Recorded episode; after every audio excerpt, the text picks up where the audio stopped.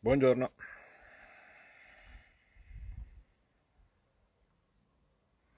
Ventisei, quaranta,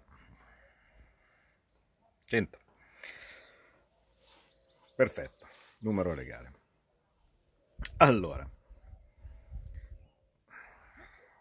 qui mentre la gente non sta ricevendo ancora un centesimo, eh, si vuole trasformare il il dibattito politico nella cacciara da mm, forum.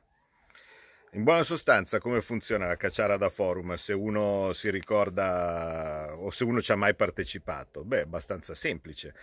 Si prende un fatto assolutamente acclarato, che ne so, eh, risultato di una partita di calcio, cose di questo tipo, e lo si inserisce in una discussione da forum. A un certo punto, dato che la gente, specialmente gli esperti di questo tipo di discussione, eh, volendo possono argomentare su qualsiasi cosa, ci si arrampica sui vetri per dimostrare che non è così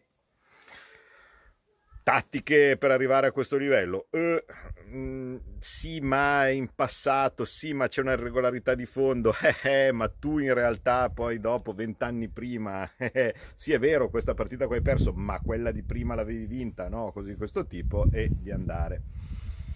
Eh, nello specifico questo stucchevole esercizio, perché io sono convinto che eh, alla gente frega meno di zero, cioè la gente è a casa in questo momento e eh, continua a non ricevere i soldi eh, promessi per la eh, cassa integrazione, continua a non ricevere 600 euro, continua a non ricevere i 25 mila euro di, eh, di prestito, così di questo tipo non interessa, quindi stiamo parlando di cose che eh, riguardano soltanto cazzeggiatori da, da forum, no? Ma in buona sostanza, eh, giusto per, eh, in questo caso, amore di verità, è forse il caso di eh, ricordare, ehm, almeno definitivamente, di che diamine si, si parla. Me ne ricordo bene perché eh, io all'epoca eh, ero commentatore economico per eh, il giornale, quindi ho un tot di articoli così che commentavano quel periodo assolutamente eh, osceno della storia dell'Unione Europea, osceno, eh, eh, della, che, che, che grosso modo cominciò dalla crisi del 2008. Perché sai, fino al 2007 tutti pensavano che era una figata.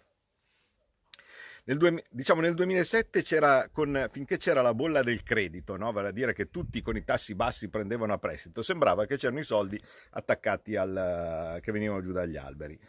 Eh, dopodiché, ciao Alberto, Ehm, dopo, ah no, forse in diretta anche lui, eh, benissimo, due in contemporanea, pazienza, tanto poi basta riguardarsi l'uno dopo l'altro.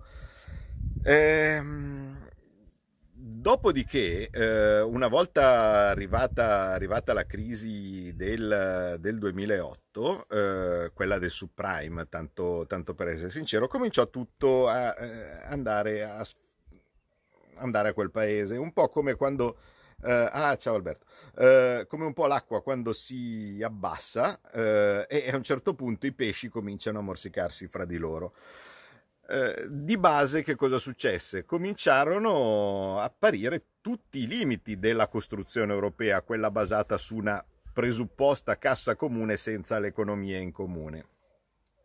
Allora, che cosa successe? Eh, beh, in buona sostanza è la storia, cioè invece di fare la cosa più naturale, vale a dire garantire i debiti pubblici dell'Eurozona con la banca centrale, si pensò di agire con dei fondi. Iniziarono dei prestiti bilaterali. Dopodiché ci fu un fondo che si chiamava EFSF. Ehm, come funzionava? In buona sostanza eh, sì, i paesi emettevano debito pubblico, i soldi ricavati con questo debito pubblico venivano immediatamente girati a questo fondo che a sua volta li prestava alla Grecia, li prestava agli altri paesi. Vi posso assicurare che all'epoca la consapevolezza di che diamine fossero questi, queste procedure, come perché, era zero La gente lo faceva perché, boh, ehm, si fa così, non si riesce a fare altro, la solidarietà, il, il, sistema europeo potrebbe toccare a voi, potrebbe toccare a noi o così di questo tipo. Tremonti insisteva per fare degli eurobond, cosa che aveva sempre avuto delle questioni molto scivolose. Ma eh, in buona sostanza questi fondi erano tipici per spingere in là il problema e eh, non risolvere assolutamente nulla. Io li criticavo all'epoca perché dico, boh, ma scusate, questi fondi qua che diamine servono? Ci sono tutti i miei articoli eh, dell'epoca, non, non, servono a nulla, ma non avevo ancora ben presente di, di che diamine si stesse parlando come disegno generale. Eh, dopodiché questi fondi furono messi a sistema con il progetto del MES, il progetto del MES nasce, diciamo così, fine 2010-2011 eh, ed era un, inizialmente era presentato come eh, diamo un ordine a questi fondi che al momento non hanno nessuna regolamentazione in modo tale da renderli più stabili, più organici all'interno del sistema delle regole europee. Tremonti, che all'epoca era ministro, ehm, lo vide, eh, e l'ha, l'ha, raccontato ancora oggi, come eh, un sistema per creare gli eurobond, cioè tipo, e qui arriva anche un problema utile di chi chiede adesso gli eurobond, mm, Giuseppi, tanto per, per, dire, hai idea di cosa comporta no, il discorso degli eurobond? Ma comunque, fatto sta che in buona sostanza dicevano, solita scusa europea, dice facciamo il MES così ordiniamo no, il, il sistema e intanto facciamo anche gli eurobond. Piccolo problema. Ehm, la Lega era sempre contraria, no? quindi in teoria questo è giusto per, per dire eh, a me non me ne fregherebbe niente se anche, fosse, cioè, se anche fosse stata a favore, non me ne fregherebbe niente. Io sono entrato in Lega nel 2013, tante cose non le capivo prima e scuserei se uno prima non le avesse capite, ma guarda caso forse eh, insomma se le cose stanno così quindi non, non è un problema no? cioè, mh, mm, tanto per dirti. Io le cose sull'euro e così via l'abbiamo detto tante volte le abbiamo capite nel 2011 e, e eh, non è che se prima non le capivo mi, mi, mi frusto non ne posso più, par- più parlare. Anzi meglio che eh, fra io, Alberto e, e, pochi altri siamo quelli che per primi hanno capito cos'era la trappola. Se prima non l'avevo capita, eh, pazienza, ma cioè, il problema sono quelli che non l'hanno ancora capita adesso, dopo dieci anni, non chi non l'aveva capito nel 2009 piuttosto che nel 2008. Eh, il, però fatto sta che in ogni caso la Lega ha sempre votato contro anche in Europa. Cos'era questo bel progetto del MES che inizialmente non si capiva? Beh, molto semplicemente quello, come abbiamo descritto tante volte, di riuscire a fare in modo di avere soldi raccolti sul mercato su base centrale, ma che potevano essere versati a discrezione di un direttorio gestito dai soliti. Olanda, Germania e così via, no? i soliti creditori. Infatti, tant'è vero che si, si pensò al brillante Regling, come, come capo del MES e tuttora è capo del MES. Bisognava raccogliere questi soldi perché c'era il problema dei creditori greci. La Germania e la Francia avevano forti crediti nei confronti della Grecia, la Grecia doveva essere fatta fallire con quell'idea del cavolo che poi diede origine allo spread, ma come tutelare i, credito, i, i, nostri crediti, quindi i nostri di Germania e di Francia? Molto semplice, si decise di utilizzare questo strumento perché così facendo si riusciva a mettere in condominio la cifra. Si paga tutti, per chi è stata una riunione del condominio sa come funziona, no? Ci sono delle spese che sono di pertinenza del singolo condomino e delle spese che vanno su tutti, che sono quelle che piacciono molto, no? Bene, in questo caso i crediti erano pertinenza del singolo condomino, vale a dire delle banche tedesche, e si pensò di metterli invece eh, sul conto del condominio e noi gonzi no, eh, andammo dietro a questo, a questo, eh, a questo brillante piano, no? la famosa mutualizzazione del, del credito. Nel nostro caso funzionò sempre al contrario, sì, si mutualizzò, vale a dire che questi crediti che prima erano soltanto di due diventarono di tutti, fra cui i nostri Come? Ovviamente si misero i soldi nei fondi salvastati, questi fondi salvastati diedero i soldi alla Grecia, la Grecia con questi saldò i suoi creditori tedeschi e francesi e noi rimanemmo eh, creditori della Grecia al posto della Germania e ovviamente quei soldi non ce li rideranno più perché la scadenza è fra 100.000 anni. Una volta creato lo strumento, però, si capiva che poteva essere piume, poteva essere fero. Vale a dire, inizialmente l'idea era stata quella semplicemente di inchiappettarci mettendo in comunione eh, i beni eh, e, e, e, facendoci pagare dei, dei crediti incauti che non erano nostri. Ma istantaneamente a un certo punto diceva, però potrebbe servire. Eh, ma allora entrarono in gioco le condizionalità. Come funzionò con le condizionalità? Ci fu un altro Stato che a conseguenza di quel casino della Grecia andò subito nei guai e quello Stato era Cipro. Ok? Cipro cosa succede? Aveva investito buona parte dei beni eh, delle, anche all'interno del suo sistema bancario in titoli greci. Ve la faccio meglio. Vi ricordate la questione delle banche? Che se io prendo e deposito un sacco di soldi in banca, i soldi depositati in banca per la banca sono un debito chiaro, no? Perché entrano dei soldi e chi li ha depositati può richiederli in qualsiasi momento, quindi la banca deve questi soldi al depositante. Per cui è un debito per la banca al deposito. Il debito deve essere pareggiato con un credito. Cosa può fare una banca cipriota? Dopo che ha dato i soldi all'albergo, alla spiaggia, al, al bagnino, a cose di questo tipo, non è che ci, possa essere più di tanto, no? tutti i mutui possibili nel, nel, nell'isola di Cipro, a un certo punto dice, vabbè, tutta la liquidità che mi arriva, perché era una specie di paradiso fiscale, Cipro, eh, la metto in titoli di Stato. Il primo titolo di Stato che gli viene in mente ovviamente è quello greco, perché è, è il paese contiguo e, e, grosso modo è come se facesse parte, diciamo Cipro è, è, un, eh, diciamo, è sicuramente lo Stato più vicino alla Grecia. Quando decisero di far fallire i titoli greci, la banca cipriota ebbe un piccolo problemino perché da una parte doveva restituire i soldi a chi glieli aveva messi, dall'altra parte i suoi attivi, quindi i suoi crediti, erano andati a quel paese perché in realtà erano i titoli di Stato greci che in quel momento valevano molto di meno. Allora cosa succede? Doveva intervenire lo Stato. Lo Stato quindi doveva metterci dei soldi se voleva garantire le banche e quindi chi aveva messo i soldi nelle banche, cittadini ciprioti in primis. Ma non ce li aveva, ovviamente. Perché? Eh, perché non, non, aveva più la lira cipriota, poverelli, dove poteva stamparli. Doveva aver bisogno degli euroni. E gli euroni chi glieli dava? Eh, non poteva darglieli il mercato o la banca centrale perché la banca centrale i titoli di Stato di Cipro non li comprava. Allora che cosa fece? Chiese aiuto al MES. Come funzionò? Molto semplice, c'erano al governo eh, gli amici loro.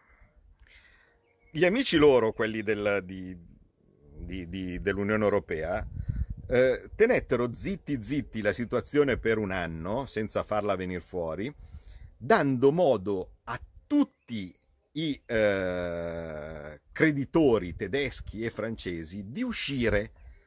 Quindi vendettero tutti i loro titoli delle banche, i crediti delle banche e così via, e la banca centrale fece da cuscinetto. A un certo punto, quando l'esposizione era a zero, cambiò, ci furono le elezioni a Cipro e arrivò sul poveretto di centrodestra. Quindi arrivò il uh, Salvini locale, in realtà non era anti-europeista, era semplicemente uno non degli amici loro, era uno di centrodestra. Questo per cortesia fece la prima visita, proprio appena eletto andò su in Unione Europea. Venne letteralmente preso e chiuso in una stanza, andatevelo a rivedere perché è una cosa, è una cosa incredibile, venne preso e chiuso in una stanza da questi bei soggetti dell'Eurogruppo dell'epoca, capitanati dall'infame olandese Gisselblom, perché alla fine sempre di Olanda si parla, eh, il simpatico Gisselblom e, e, e, i suoi scherani lo presero, lo chiusero dentro una stanzina e dissero tu da qui non parti fino a che non hai preso i soldi al MES e eh, non eh, hai segato i depositi delle tue banche. Fa come devo segare i depositi delle tue banche? Certo, perché se no fallisci. Allora, non mi ricordo come si chiamava il premier cipriota. Eh, no, non, non, mi ricordo. Eh, comunque mi, mi, ricordo perfettamente la, la, situazione perché la commentai in, eh, in, diretta, insomma, all'epoca proprio mentre, mentre succedeva. Allora cosa succede? Gli dissero, guarda, non c'è problema, tu hai bisogno di 10 miliardi, te li dà il MES, quindi anche con i soldi italiani, perché noi abbiamo prestato tramite MES dei soldi anche a Cipro. Non ti preoccupare, mm, io te li presto, eh, piccolo problema, devi fare un taglio, mh, mm, grosso modo del 16% su tutti i conti correnti. Questo cosa? chiusero le banche per uh, un mese praticamente, uh, fecero un taglio orizzontale di, di, di la, la, famosa patrimoniale Maxi, altro che quello che dice Farinetti. Fecero un mega taglio dei, uh, sui conti correnti, qualcuno non si lamentò perché essendo che Cipro era un paradiso fiscale, in una maniera o nell'altra c'erano tanti soggetti che portavano lì soldi senza poterli più, più, di tanto giustificare, ecco, mettiamola così.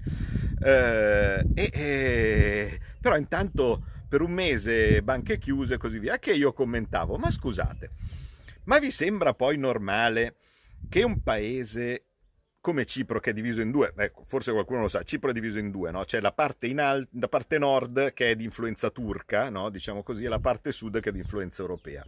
Nella parte di influenza turca tutto normale, nella parte di influenza europea, gente nel panico, gente per strada, banche chiuse, no? si perde tutto e così via.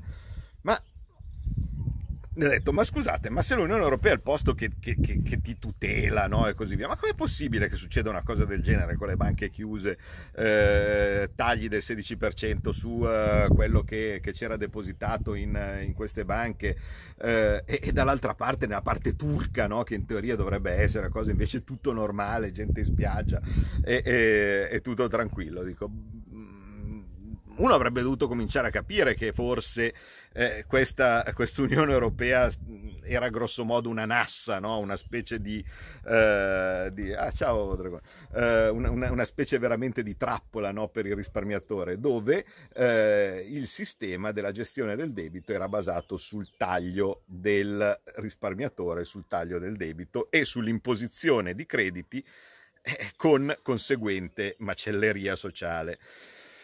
Beh, su Cipro successe questo, quindi il MES attivò le famose condizionalità e le condizionalità erano vuoi soldi? Non c'è problema, te li do, ma a strozzo con, eh, quello, che, che, eh, con quello che segue.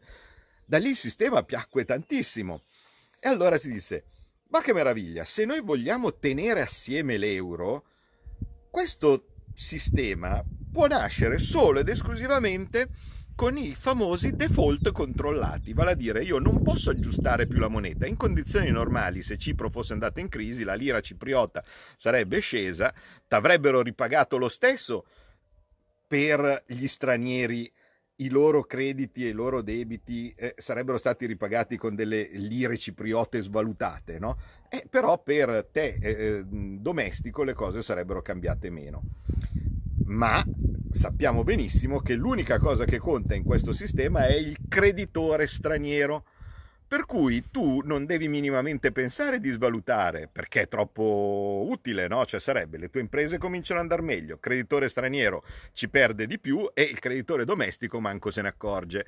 Troppo normale, invece bisogna far sì che il creditore straniero sia ripagato in pieno che l'impresa domestica fallisca e che il cittadino eh, italiano sia tendenzialmente il cittadino domestico, diciamo così, quindi chi subisce queste manovre eh, sia disoccupato e possibilmente mantenuto con sussidi. Beh, questo è il sistema che è stato creato. Chi era che fu nel circolo, seppur inconsapevole perché non gli do l'intelligenza per capire dove si andava a parare con questo, con questo metodo, no? però quello che fece il lavoro sporco parlamentare no? nel 2011, quando si approvò il trattato del MES, guarda caso, sono andato, io non me lo ricordavo, sono andato a guardare ieri gli atti, era una persona che noi conosciamo, vale a dire il relatore per la legge istitutiva del MES in Europa, era Gualtieri. e quindi noi abbiamo mandato no, con la grande idea di fermare per non entrare in questo gioco, perché noi non vogliamo entrare in questo gioco al massacro, abbiamo mandato a contrattare per dire no eh, a, eh, a questo sistema proprio quello che invece era lì a congegnarlo immaginate un po' che cosa mai avrebbe potuto non andare bene, no? Cioè, sicuramente lui nel, con la sua creatura avrebbe combattuto in modo eh, strenuo no? per, per, cercare, di, eh, per cercare di, di, annullarla. E quindi da qui si capisce perché Conte è un pallista. Perché in, andando a vedere, oh, ma queste cose sono iniziate nel 2011. Sì, sono iniziate nel 2011 con Salvini, la Meloni che Salvini votava sempre contro, no, ma era il tuo Gualtieri che nel 2011 lavorava per costruire questo, questo sistema ma soprattutto chi cacchio se ne frega del 2011. Questo va bene per la storia così come ve l'ho raccontata, che ripeto non è una questione di opinioni, è una questione di storia, no? Perché così è, è così è, cioè non, non, non è un, una mia idea.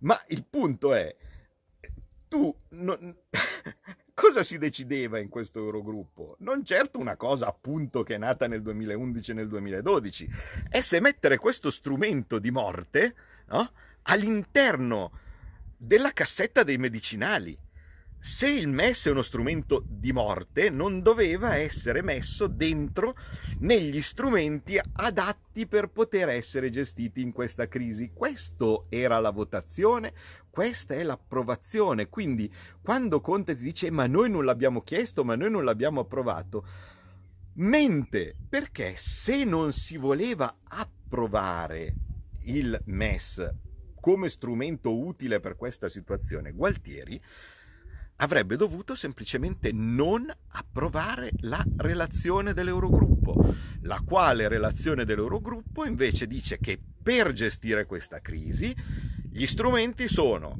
MES, fumo, vapore, vapore acqueo, ok? Invece ha detto sì, ha approvato questa relazione e dire che non la si vuole utilizzare, che quindi è una polemica pretestuosa perché noi non abbiamo chiesto di attivare il MES, il MES c'era da prima, è semplicemente il solito sistema da, da pallisti da 5 Stelle, perché il sistema è sempre quello, no? Trova una roba, una votazione vecchia dove uno aveva detto sì, che cosa, così questo tipo e facciamo una gran confusione. Eh certo, ma il metodo è sempre quello lì, però non cambia la sostanza dei fatti. E la logica di baghetto e quelle, e quelle cose lì. Il logico è molto banale tu in, sei entrato in quella negoziazione dove dovevi dire che fra gli strumenti che dovevano essere consigliati e, e, e, e suggeriti e presentati ai, agli Stati membri dall'Unione Europea, il MES non ci doveva essere, ci dovevano essere gli Eurobond. Sei uscito dalla negoziazione dove il tuo ministro ha approvato una relazione dove invece c'è il MES e non ci sono gli Eurobond. Per cui tu puoi dire tutte le balle che vuoi mentitore seriale, pallista, tu puoi dire tutte le palle che vuoi, ma questo è. Poi tu dici che non, lo, che non, eh, non accederai a quei soldi. Ah beh, ma voglio anche vedere che oltretutto tu accedi a quei soldi, ma in realtà tu vuoi accedere a quei soldi perché questa era la tua idea fin dall'inizio, la stessa roba che avevi detto all'intervista del Financial Times, ed è la stessa roba che vogliono quegli altri della tua maggioranza, ed è la stessa roba che vuole Gualtieri, perché tu vuoi quei soldi per poterli distribuire e quando arriveranno le condizionalità tu sarai lontano. Le condizionalità non ci sono? Certo che ci sono, perché se tu leggi la cosa approvata, approvata dal tuo ministro Gualtieri, eh, e qui non ci sono balle perché la relazione è quella, se tu non eri d'accordo facevi come 15 giorni fa.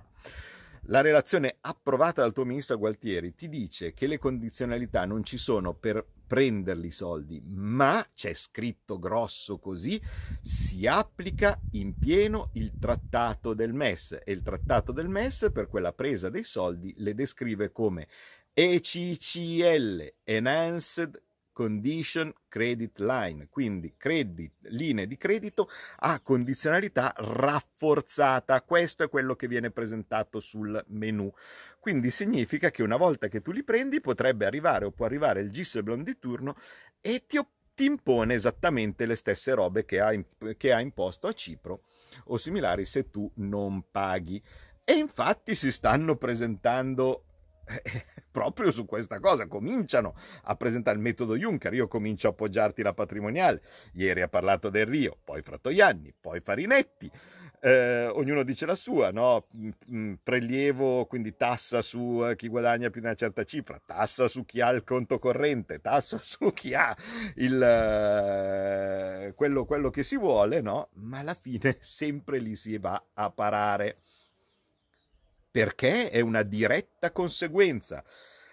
Se tu non accetti il sistema di monetizzazione del debito via banca centrale, che come abbiamo detto mille volte è l'unico modo per uscire, accetti il sistema delle, del denaro a strozzo. E il denaro a strozzo può essere ripagato solo ed esclusivamente con i vostri e i nostri risparmi. Può funzionare? Io mi ricordo che ogni volta che c'è qualcosa di qualche problema eh, c'è sempre qualcuno che dice sì sì sì sì tassa patrimoniale pensando che tanto si tassano gli altri, perché questo è il solito difetto italiano. Eh? Oh, una bella tassa patrimoniale che la paga lui, mica io. Cari miei, arriva da tutte le parti e se anche non arrivasse, da qualche parte vi arriva, perché se non se tu sfili i soldi dalle tasche del tuo vicino e non dal tuo, al momento tu coglione puoi anche pensare di essere furbo, dico cazzo l'ho scampata, hanno prelevato da lui invece, invece che da me, ma poi lui non sarà più tuo cliente perché avrà meno soldi per comprare. In questo momento l'unica cosa che puoi fare è mettere in circolo denaro, che è quello che stanno facendo tutti per tenere vivo il sistema, mettere in circolo denaro. Purtroppo mettere in circolo denaro è l'unica cosa che in questo momento noi non stiamo facendo. Ok? Quindi nessuno sta ricevendo i soldi della cassa integrazione, nessuno sta ricevendo i 600 euro, nessuno sta ricevendo i 25.000 euro di prestito. Si sta semplicemente tirando avanti. Perché si tira avanti per un po'?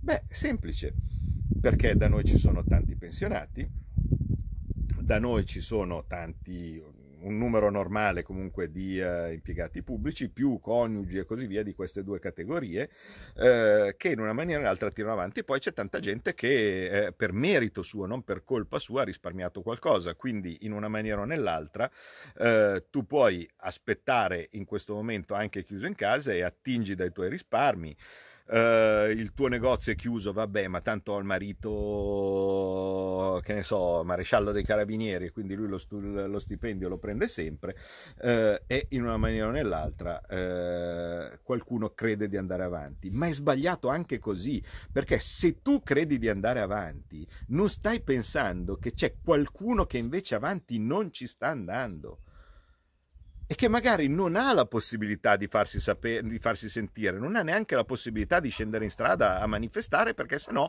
lo arrestano o lo, lo multano, lo inseguono con, con l'elicottero, no? così questo tipo.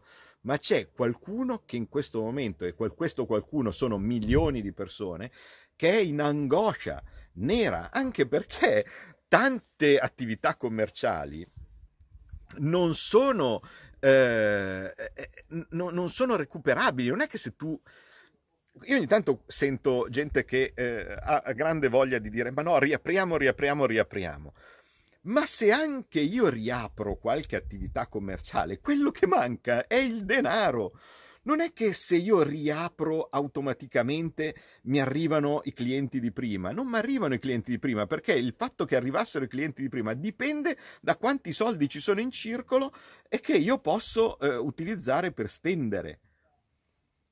Capite? Cioè, mh, mm, faccio, faccio, un esempio stupido, eh, che ne so, la ferramenta, no? Se la ferramenta in questo momento è aperta, perché è una de- delle categorie che possono, che possono rimanere aperte, e normalmente erano in pareggio o in leggero guadagno con un numero di 10 clienti, se in questo momento i clienti sono 4 che guadagnano ancora gli stessi soldi prima perché sono pensionati, perché sono impiegati pubblici, e 6 che non stanno guadagnando niente, i tuoi clienti non sono più 10 ma sono 4 perché gli altri stanno spendendo soltanto per comprare il pane.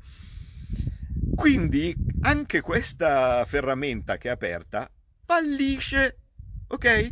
Per evitare questa situazione devi mettere in circolo denaro.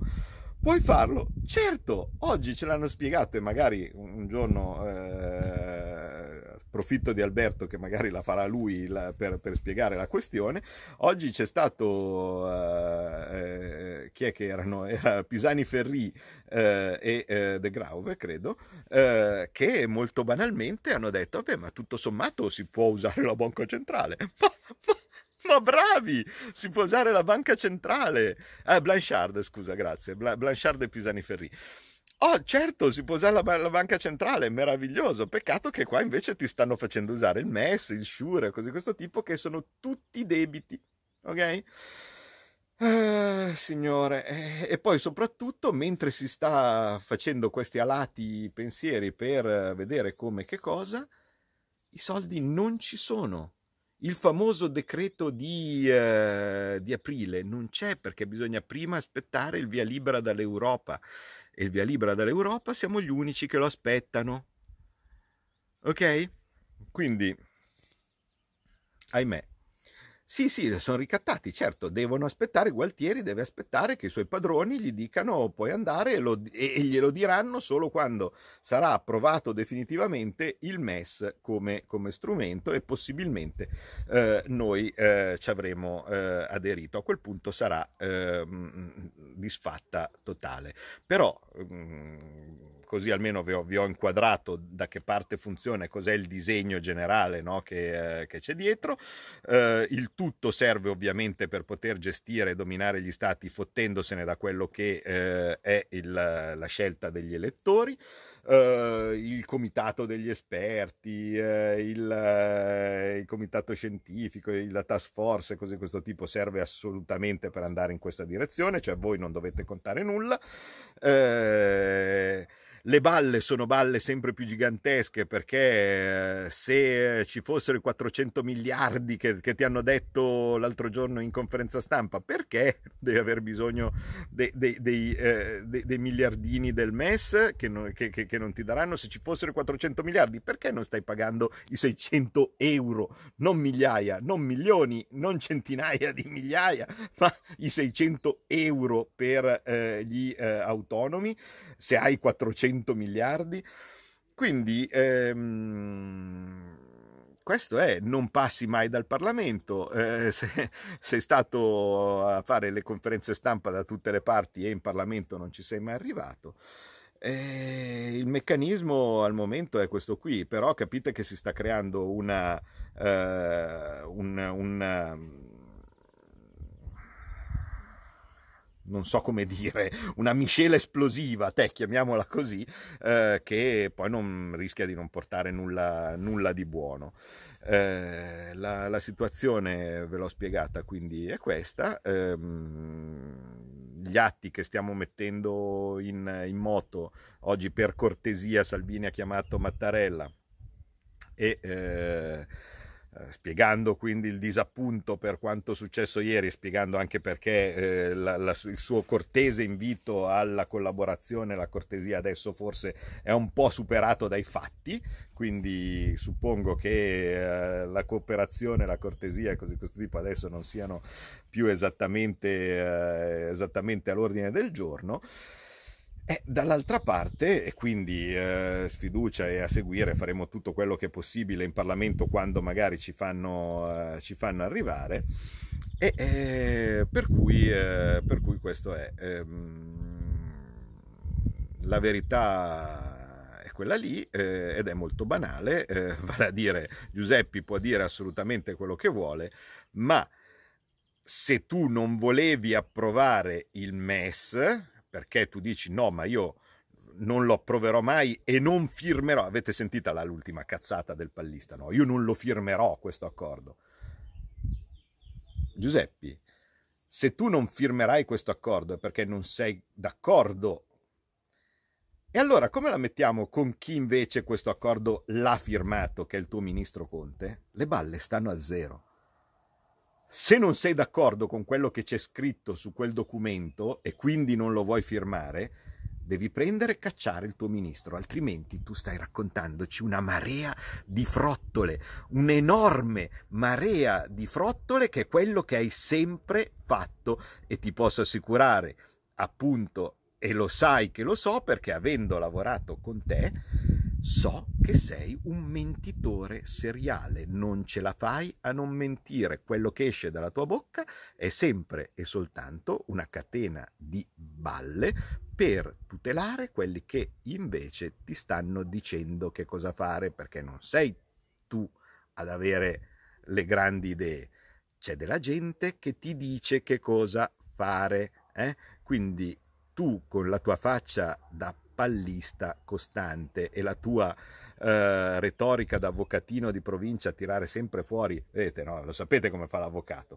Eh, eh, se anche da una parte tu hai uno che è uscito, uno di 100 kg che è uscito eh, impizzato di cocaina eh, e ha ammazzato a, a, a, a botte in testa una vecchietta, eh, la vecchietta poi lo cita, l'avvocato che difende l'impizzato di, co- di, cocaina ovviamente tira giù un bel atto dove ti dirà che in realtà la, la feroce vecchietta ha aggredito il suo povero cliente eh, con, eh, il pericoloso, con, con, un molosso no? che magari era il chihuahua no? di questo tipo e quindi lui ha dovuto eh, dive- difendersi per, perché la sua vita era clamorosamente in pericolo no? perché il pericoloso molosso eh, Fuffi eh, lo, stava, lo stava azzannando.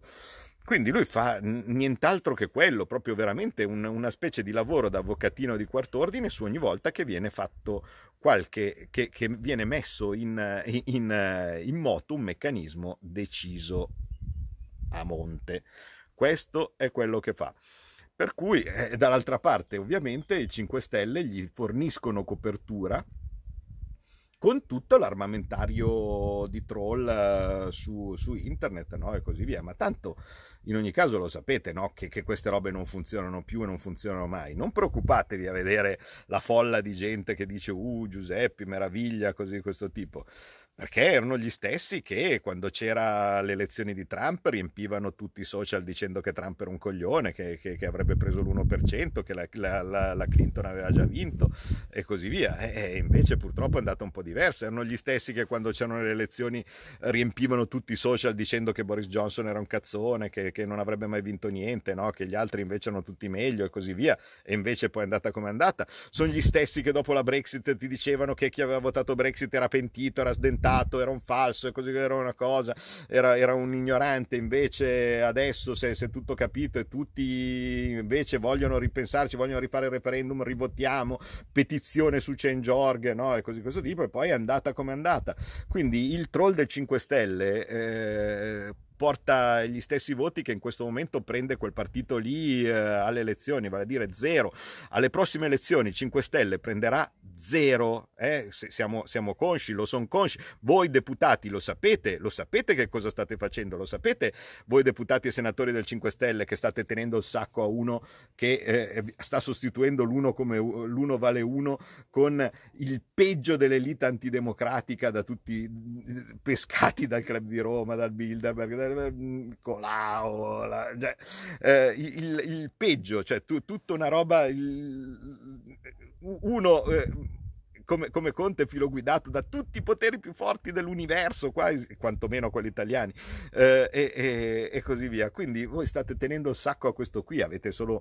Adesso vi, vi divertite, cioè a un certo punto quando mh, mm, il, la, la, vostra comunicazione è passata un, una serata in angoscia dicendo cazzo che figura di merda, che figura di merda che abbiamo fatto all'Eurogruppo, adesso come cazzo facciamo?